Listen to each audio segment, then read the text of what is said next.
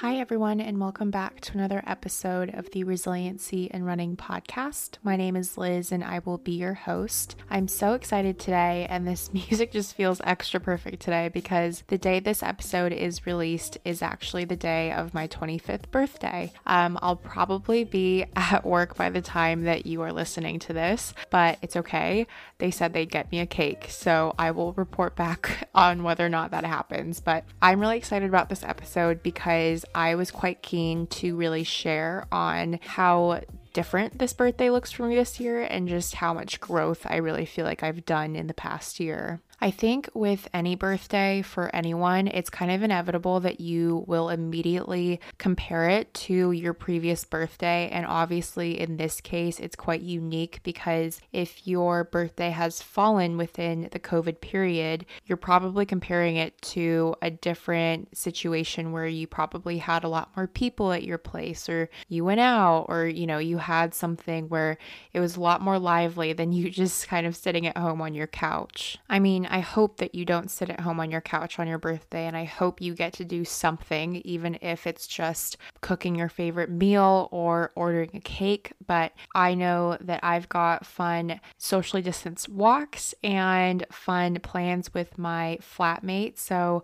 I think it's also just interesting to really compare where my mindset was last year compared to this year. And I think this will kind of just bring me into my first point being that you don't need to have everyone like you. I know that you've probably heard this phrase before, but if I'm being honest, even with my last birthday and previous birthdays, I think that there's definitely something where I kind of amounted like the number of people in terms of like the quantity of people over the quality of people. And so I feel like now, as I'm getting a bit older, I'm starting to learn that, you know, having a smaller circle is okay. But I think previously I just tried to invite every person that I knew. And I think that somehow I wanted it to amount to how important my birthday was or how many people cared about my birthday. But I'm starting to learn that it really just, it's so nice to have those specific people that genuinely care about you so much and actually do want to be there and aren't just coming just for the booze or just for the party. And they're actually there to celebrate you. And obviously, we can't really gather as much this year, but I think there's just something about choosing who you're spending your birthday with. The second thing that I've learned is that less alcohol is a lot better for you. And this is kind of a this is a very broad statement because obviously in previous episodes I've kind of shared about that journey and my discoveries around alcohol and kind of my own personal issues with binge drinking that have stemmed from college and I think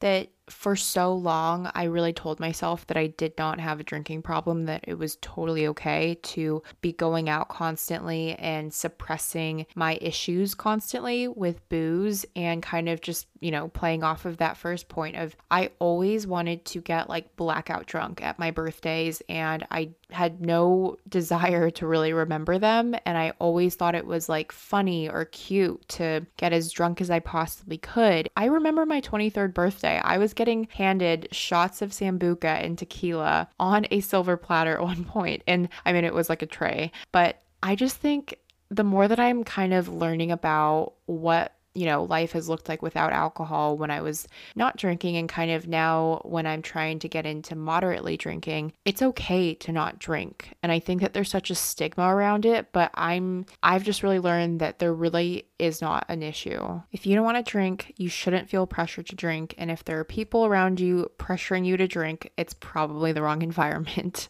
Number three is that you will never be satisfied even after hitting your goal weight or body. And I think this is kind of, I wanted to put something in here, a few things in here around eating disorders and, you know, weight loss and all that stuff as it is National Eating Disorders Awareness Week. And I spoke in some of those episodes that I've released earlier this week around, you know, when I was really deep in my anorexia, even when I got to those quote unquote gold numbers, I just wanted to take it a step further and I wanted to keep going lower. And I would just keep finding that even when I was finally skinny and even when I finally was like, okay, I've lost the weight and I was getting compliments and people were, you know, pointing out, oh, you look really great, I was still never satisfied. And I, I never reached that level of satisfaction that I always thought I would. And so I think it's more it's just so much more sustainable to create a healthy balance of diet and exercise and come to a healthy weight and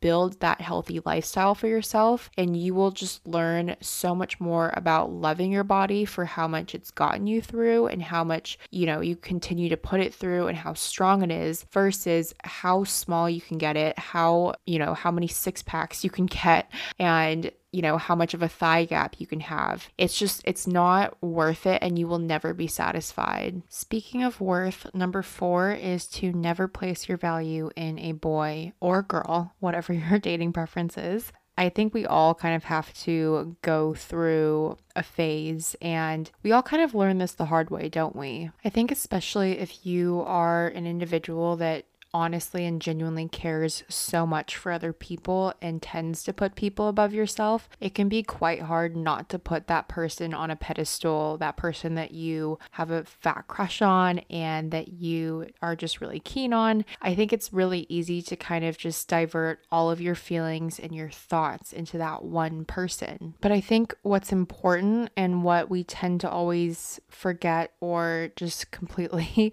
let go of is that we allow all of our value to be placed on this one person and how they treat us, how they react to us, how they talk to us. And this is a really big mistake because a lot of the times these people tend to not actually know how you feel about them.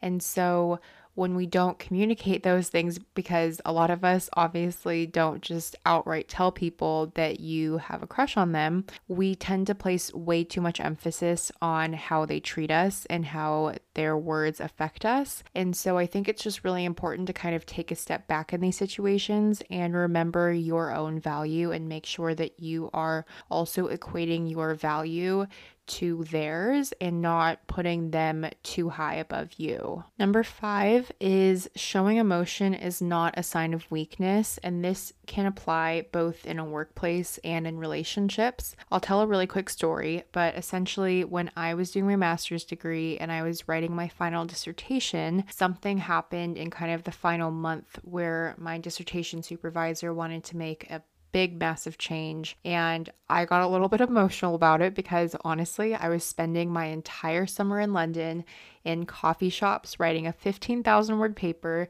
And so I think it made sense that I was a little bit emotional that my paper was getting torn apart. But basically, I was told that day that while it was okay that I was tearing up a bit then, that I would, that I should never do this in a workplace. And that's just completely wrong. Obviously, there is a right and wrong place for emotions in the workplace, but I just think that when it comes to even shedding tears, I think it's fair to say that we all are human, whether you are also a male or a female. It shouldn't matter how that affects, you know, how people are viewing you and how it may, because I think there's this whole premise around if females show even an ounce of emotion, that we're suddenly classified as crazy and hormonal and all these things. But then on the flip side of that, I do also know and have heard of when men show emotion and how they're quite fearful of showing emotion in relationships, especially because they're afraid of having that emotional vulnerability. But I, I mean, very proud to have a younger brother that is in a successful relationship. And I think that he's someone that I really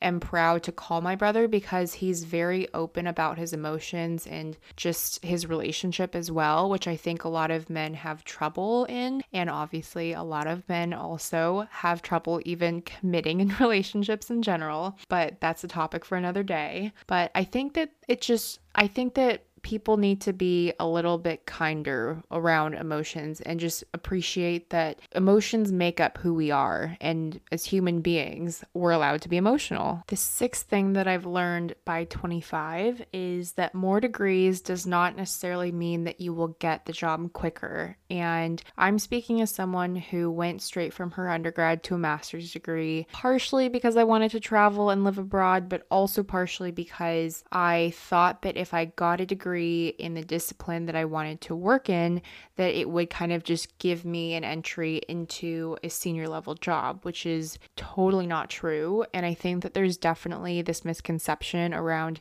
if you go to graduate school that it will just help you land that job a lot faster, when in hindsight, it's usually not the case that employers are looking for you to have that master's degree. I think it's an added bonus, but I don't think it should hold as much weight as a lot of us place on it. Number seven, and probably one of the more important lessons that I've learned, is that independence is super sexy. And I think that this is something that I was always afraid of. And I think that, to be fair, this is something that a lot of people are afraid of. And I think that I was definitely someone who wanted to jump from relationship or situationship to situationship um, because I have not been in, in a lot of relationships at this point. But I think that I was always so afraid to be alone. And I always told myself, myself, it was because I'm an extroverted person and I like to be around people. But genuinely, I think I was just scared to actually spend time by myself and not be okay with it. And I think that I definitely had a little bit too much of a codependency on other people and especially people that didn't actually truly support me in that way. So I just think that it's so important that you take the time to be independent because if you think about it, you know, when once you're married, you will be with that person for life, hopefully. Um, and I think there's just nothing better than taking the time now to truly learn as much as you can about yourself because honestly, you're constantly evolving and you're constantly changing. I've changed so much in the past year, and nothing feels better than truly knowing yourself and being able to take to take yourself out on coffee dates and walks and doing your own thing and just truly honestly being able to enjoy that. I also just think that there is so much power that you can feel within independently not seeking other people or not seeking other people people to be dependent on and just truly being satisfied being alone. I currently I've given up dating apps for Lent, which is unheard of because I usually am that person that just has my dating apps on my phone whether or not I'm actually intensively looking, but I think that I've definitely just felt a bit different in the sense that I'm not just going to mindlessly swipe through people, but I'm actually intentionally kind of spending time with myself and just really focusing on what my needs are for the moment and just, you know, knowing that like that time will come when it comes and being truly okay with that.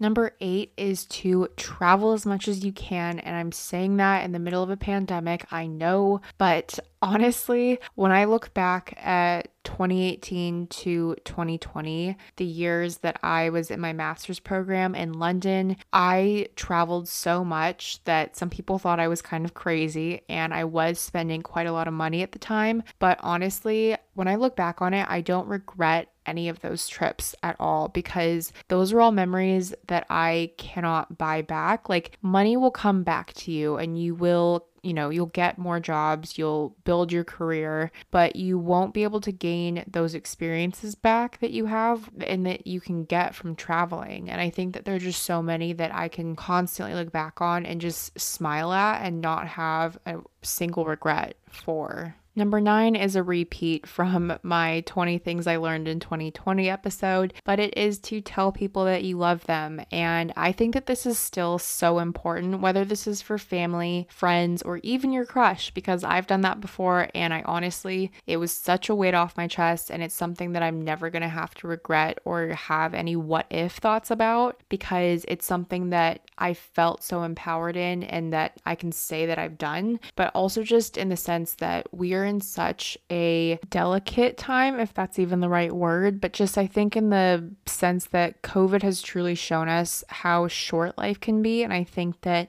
as we go throughout life, we are constantly reminded of how short of time that we have with people and just, you know, our time here. Not to get too deep, but I just think that in my few experiences of losing family members, I just think that it's so important to tell people you love them as much as you possibly can. You genuinely don't know when your last moments may be with them. Number 10 is learning that it's okay to have a mental health day. And when I say mental health day, I personally mean a cry day. And I don't know about you, but I had quite a few of these in 2020 days where I just was so frustrated and so fed up with not knowing what my future was going to look like and not knowing what the future of the world was going to look like. I think that just with social media as well, there's this mentality that people online are always just constantly in a positive mood and they're always so productive and their life looks so amazing. And so sometimes we don't allow ourselves to have days like this where we just allow ourselves to truly feel these feelings that we're suppressing. And I used to make jokes about it with my friends, but we used to say, oh, like, you know, I'll schedule time in to cry later because I'm so busy with work. But I think it's so important to truly take the time to feel those emotions and really try and process them, maybe even with a therapist, and really try and get to the root of why are you feeling this way and how can you build some healthy coping habits to deal with them. Number 11 is reciprocated effort is not just a nice thing to have, but it's more of a need. Whether this is in friendships or relationships, I think that this is something that is so important because if you are are constantly feeding your energy into people that are not reciprocating it back, they will leave you feeling drained. I think this can almost tie into the first point that I made, but I think that there is this unnecessary feeling that some of us get, like me, to really keep up with a lot of these different relationships and friendships that you have. But I think when you take a step back, and I think COVID has kind of allowed us to take this step back and really reassess your relationships and really check and see who's actually still checking in on you and who's actually just not even trying to catch up with you or ask how you really are. And number 11 then feeds into my 12th point, but it's to stop trying to force things that aren't meant to be. And I think it's just this is something that took me quite a while to learn, but if you need to convince someone that you're worth it, or if you need to convince them that you are a valuable person, then I don't think that that friendship or relationship is something that you should be keeping in your life period. Number 13 is that dating apps are dumb. And I fully realize that people have met their significant others and husbands and wives off of dating apps. And I think that that is amazing. But I think that leading up to finding that person, or if you don't find that person in your first go, I just think that dating apps can be so surface level and kind of just so superficial. And I think that I am not the first one to say this, but I just think that there is always going to be this dissatisfaction, and you're never, it's really hard to make that connection because I think having both parties being on a dating app and fully knowing that there are plenty of other people to swipe through, I think that it makes it almost even harder to try and connect with someone or make that special connection. Number 14 is one that not everyone will agree with, and that is okay. But to me, I've learned how important prayer is, especially in the past year. And I've mentioned this only in a few podcast episodes, but I am Christian and this is something that I've really come to. It, a lot of my kind of story stems from my eating disorder and really being very depressed and finding God in those moments. And so I think, especially in the past year, being on my own, I've really learned to lean a lot on God and pray in those moments where I genuinely just feel like the world is against me. And on those days where I'm just like wanting to lay in bed all day and just cry, I I find a lot of resiliency in listening to prayer and worship music, especially by Hillsong, because that's the church that I go to here in London, and just really focusing on having that communication with God. And I think that there's also just this complete misconception around prayer needing to be, you know, reciting certain verses, but genuinely to me, prayer that I have with God is honestly just like a conversation that I'm having with Him. And so that's just something that I've just found to be very special and very important. Number 15 is that you need to believe in you. And I think that when people talk about, you know, you wake up with yourself and you go to bed with yourself, you can't rely on other people to be that cheerleader for you. It is like an additional benefit to have people like that in your life. But I think it's really important to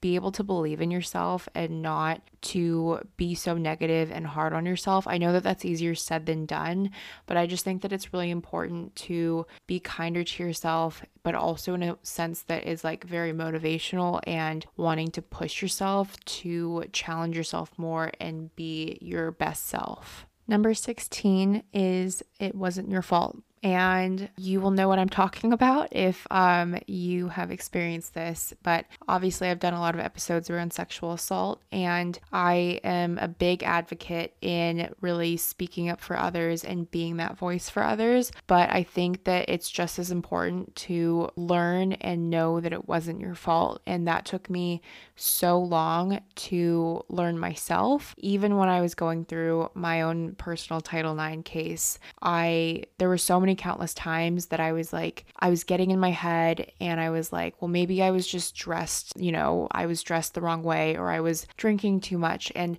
it's never going to be that those are the reasons why what happened to you happened to you. What happened to you should have never happened to you. And it just wasn't your fault. Number 17, kind of going off of that last point, is that justice is not always given. And so while I experienced justice in my personal situation, I just know too many countless women and men that have been in those sexual assault situations that have never received justice, even if they fought for it. I think that also just in the past year, we've just learned even more so how many racial injustices there are in our world and how many injustices occur without a lot of the world knowing about it. I think it's important to continue to try and educate ourselves as much as possible, as often as possible, as well as continue to stand up for these injustices when you are in a position to be able to have a voice of power. Number 18 is a bit more lighthearted, but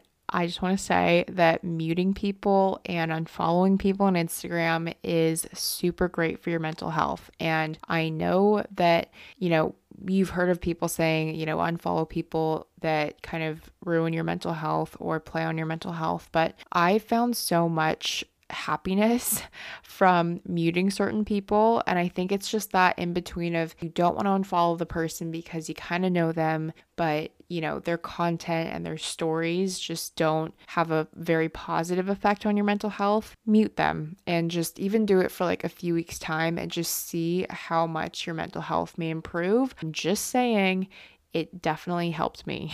Number 19 is that people come and go, but pay attention to those that stay. And I think that that first half of that was a really hard lesson for me to learn because I get quite attached to people, or at least I used to. And so when people left, or when we ended up having a fight or something, and we just, you know, we weren't in each other's lives anymore, I think it was a really hard thing for me to grasp at first. But then when I kind of took a step back and looked at the people that have stuck around for quite some time and continually are a good friend to me, I think that that almost like makes it better in a, in a way, just because I know that those people are people that I still have and will continue to have. And just learning that it's okay that certain people only come into your life to teach you a lesson. Number 20 is that grief comes in waves and that it is totally different for everyone. So I think Grief has been a really interesting topic for me and something that I've really taken the time to try and learn at a slow pace. I think that no matter how many books you read or how many discussions you have with your therapist, grief is something that you truly have to take day by day, especially in those earlier stages. And then, kind of over time, you kind of have to just take it as it comes because it's going to be sporadic,